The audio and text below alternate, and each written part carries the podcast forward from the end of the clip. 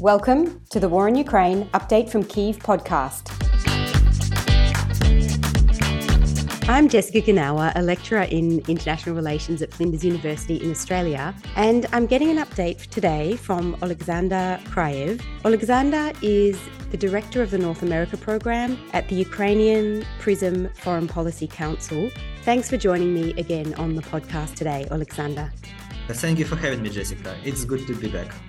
In the last couple of weeks, we've seen a very quick and quite decisive counteroffensive on behalf of Ukraine that I think has taken many people outside of Ukraine by surprise in the extent of it and also the effectiveness of it. How have these events been viewed from within Ukraine? Has it also been quicker and more decisive than most people expected? Well, to be honest, that was a surprise for many Ukrainians as well, and even for many experts, because previously the whole plan was to liberate the southern part of Ukraine first, and all the offensive and the preparations were done on Kherson direction, on the Kherson front. And, you know, even the social media were mostly active with some slogans like, well, Kherson watermelons are waiting for us because the Kherson is the main region of Ukraine for growing watermelons, pumpkins, and all, all that kind of uh, agrarian culture. So we were hoping for Kherson offensive, but we see that uh, our strategists, our chief in command, uh, Valery Zaluzhny, they had their own grand plan, and this plan was quite successful. So we could say that even within Ukraine, the informational agenda and the informational special operation, I might call it that way, uh, they were quite successful. They tricked not only Russians and the West, they also tricked us, uh, ordinary Ukrainians, and even Ukrainian experts. It's quite impressive that they managed to keep it secret until the last moment. What does this mean for Ukraine going forward in this war? Of course, Ukraine has always said we're going to take back our territories, but now we're really seeing that as a realistic possibility. How has this been viewed from within Ukraine? Basically, the main shift, uh, what I have seen, what I have heard from my colleagues, especially, if previously we were hoping for the plan minimum, plan minimum is to restore the borders as of 24th of February. As of now, we are st- striving to the plan maximum, and that is the, the whole liber- liberation of Ukrainian territories and the restoration of the borders as of 1991. And now these feelings are also supplemented by the successes of our armed forces. These feelings are also supplemented by the increased support from the West. And also there is some interesting connections. We see that with more successes, with more victories and more liberated territories on the part of uh, Ukrainian armed forces, we see more and more support from Western countries, from NATO powers. We also see uh, better documents being prepared. For example, this new security guarantees for Ukraine that is currently being prepared by uh, our Office of President and several other uh, NATO advisors. So basically, now this scheme that our military successes surpass our political successes, they support them and they provide us with more diplomatic opportunities. This scheme is definitely in full scale work process and now it, it is even more installed in society that our victory is ensured because I saw some interesting comparison that if we speak about April 2022, 97% of Ukrainians believed in our total victory. And as of now, it's 98.5. So basically, all the successes correspond to 1, 1.5% of our assurances. Well, just because we were always sure of our successes. And when you say successes, so you mean Russians being removed from the entirety of Ukrainian territory, including Crimea. I mean, I've heard President Zelensky say, you know, we're, we're going to ensure the Russian military also leaves Crimea. So that is also the sentiment amongst the population that Ukraine could regain all of its territory, including Crimea. Basically, yes. And if we speak about Ukraine, there is also always was this, how should I call it, different view on the situation, from social point of view and from political point of view. From the perspective of the general Ukrainian population, mostly Ukrainians were much more radical than our government. Because for example eh, in some cases when government was hesitant during minsk's negotiation or during any other hard situation or crisis situation on front or in the economic sphere ukrainians were always relentless. We were always more let's call it stoic in some way and we were always more radical in our view of the future. And that is why it is very good as of now that the viewpoint of the Ukrainian population is the same as the viewpoint of Ukrainian government.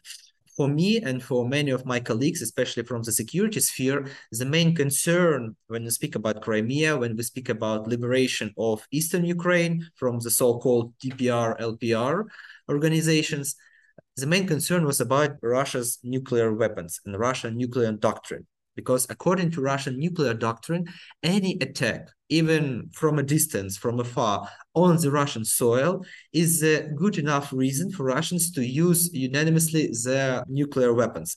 So basically, we remember the, Dmitry Medvedev, head of Russian Security Council, then Patrushev, their head of FSB, and many others, their speakers, they told that if Ukrainians attack Crimea in any possible way, they'll have their nuclear apocalypse, they'll have their doomsday right at that moment and then we destroyed like if i'm not mistaken five or four airports filled with russian techniques filled with russian aircrafts we just obliterated them. We obliterated everything that could fly and there was no reaction nothing at all. And for example medvedev he just deleted his tweets he deleted his messages in telegram in instagram because that's part of my work to to go through all of his media. And so basically at that point of time even the nuclear deterrence of Russian Federation became much, much smaller. And this concern of ours were basically nullified by Ukrainian armed forces. And that is why, starting from that point on, our government is much more courageous, much more resilient in its speeches. And yes, after these bombings of Crimean airports, we can with some kind of assurances say that we will strive to liberate Crimea during this conflict. Mm-hmm. Does it seem likely to you? I mean, I'm watching the disorganized conduct of the Russian forces at the same time as Ukraine is advancing. Does it seem likely to you that we might see a more full scale collapse of Russian forces? Or is that, you know, overly optimistic? Well, definitely uh, to say that the whole Russian army would collapse, or for example, as some of my more optimistic colleagues, they said about the internal coup among Russian officers and something something similar to Lavr Kornilov offense in 1917, when, as you remember, the, the northern army of uh, General Lavr Kornilov was advancing on Petrograd, nowadays St. Petersburg, to get the power into their hand. Well, they say about such possibility. I am more pessimistic towards this, but I do believe that Russian forces will not be able to replenish their capabilities to the level of 24th of February because yes, they have a lot of manpower. They have a lot of still working Soviet equipment. But at the same time, you need some time to prepare those men. You need some time to train them. For example, at the hardest moments of our struggle, uh, if we speak about March, if we speak about May, if we speak about even June this year, the shortest course for Ukrainian fighters to be prepared for battle was at least three weeks. So basically, Russia need to prepare a lot of troops in even shorter periods of time, and that is not physically possible to gather a lot of men to get them equipped with everything needed to make them beds, make some food for them, make some ammunition, and train them. They are possibly able to replenish their losses, but they cannot do this in time to set the front line stable. So it is not the collapse of Russian army. It is mostly their logistical problems. They were not prepared for such losses. They were not prepared for such type of war. They were getting ready, obviously, for more stable, more entrenched conflict, something uh, similar to the conflict they had in Donbass for eight years. And basically, we turned the table to our war. We turn the table to our methods of more modern conflict. Because if you if you just look at the kind of offensive we are conducting right now and the offensive that the russians conducted on kiev in february and march Russian offensive, offensive was more of a Soviet style offensive. Mass tanks, armies supported with the infantry battalions, motorized infantry, with more or less adequate air support and with no artillery support. They were rapidly advancing just to make sure that capture as much land as they could in the shortest period of time. Whereas Ukrainian offensive is more like a NATO style offensive. We use a lot of airstrikes, a lot of artillery barrages, and only then we use our infantry. And only after infantry, we use our armor battalions, armor divisions. And of course, a lot of reconnaissance, a lot of reconnaissance, especially unmanned vehicles, aerial vehicles. Uh, this reconnaissance is mostly the backbone of our offensive. So Russia was not prepared for this style of combat. And that is why they do not have the resource prepared. And that is why, at least for some time, at least for several months, Russia will not be able to replenish its armed forces to its previous capabilities. Mm-hmm. That's really interesting. And if you follow Russian language telegram channels and etc are they generally aware of what's actually happening on the battlefield and the kind of military failures that russia is suffering? Or is it most of that kind of kept out of the information sphere? If we speak about the official channels for example official channel of TASS or RIA Novosti or RT or any other official channels the population that watches this media are mostly unaware. If we scroll down the comments under some specific news segment or under some spe specific broadcast, there are more or less pro-Putin positions that, yes, that's actually regrouping. That's actually our trap for Ukrainian forces. That's actually something that was pre-planned, that was conducted by our Russian generals, and that is a good plan. Well, that's kind of position. But if we speak about more more liberal side of uh, Russia media, for example, about the Telegram channels, or even about their, as they call it, voyenkor, or you know, warfare correspondent that work on the field with Russian forces, they are more or less realistic, and more and more of these voyenkors are uh, saying something against Putin regime, not against Putin himself, but against Shoigu, Minister of Defense, against his generals, against the uh, general command of Russian forces as well. They're more realistic that yes, we have these troubles. Yes, our forces are being utterly destroyed. Our forces are being encircled. Our forces are without any kind of support from Moscow. And if we scroll down the comments under this section, if we research the kind of audience they have, they are more or less shocked.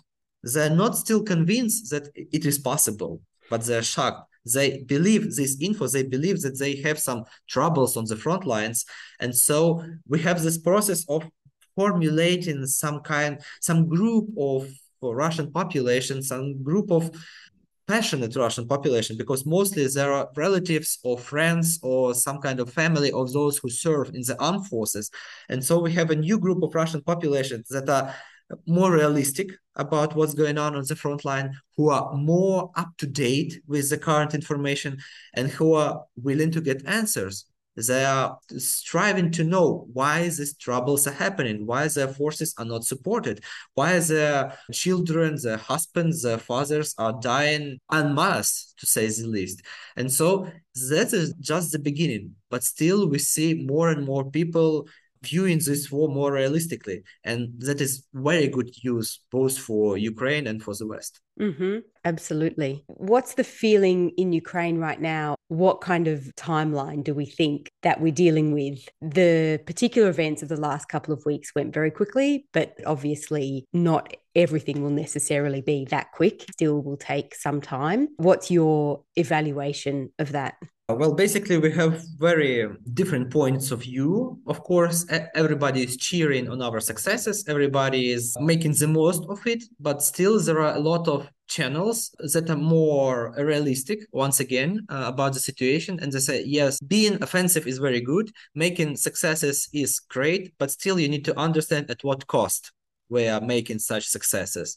And so there are a lot of informal organization, non-government organization that are using this topic to enhance their support for Ukrainian armed forces, to enhance uh, people's donations, to enhance any kind of even blood donations to our hospitals, to our clinics, because we do understand that any offensive is entails mass casualties. Any offensive entails mass uh, destruction, many wounded, many uh, missed in action, many killed in action. And so Ukrainian population is basically getting ready to play a long game because we do understand that these successes are merely a part of what we need to do. Because, for example, if you speak about Donetsk and Luhansk Oblast, many parts of these regions were prepared for our offenses for the last eight years. They have their lines of defense, they have their capabilities, they have their enhanced munitions, they have everything they need for good defensive operations. And we do understand that our success in Kharkiv uh, region is only a tiny part of what we should do. So we are trying to prepare the population for the long game. We're trying to make it clear that any offense is not only about successes, it's not only about liberating territories, but it's also about many wounded soldiers. And that is why we are still talking about new recruitment. We're still talking about new preparation for new soldiers. But at the same time, we have all the problems resolved with the payments to our soldiers. We have enhanced training courses, not like seven or 12 days, but uh, several months even for more professional soldiers to be prepared. And so we are being cheerful, but we are trying not to celebrate as much. Let's say it that way. That makes sense. I mean, there's still sort of a hard and a heavy price for society to pay, despite obviously the fact that these are amazing gains that Ukraine is making. Thanks, Alexander. I really appreciate you updating us on the situation with a view from Ukraine. Thank you for having me. It's a pleasure to work with you on these episodes. Thanks for listening, and thanks to Mr. Smith for our theme music.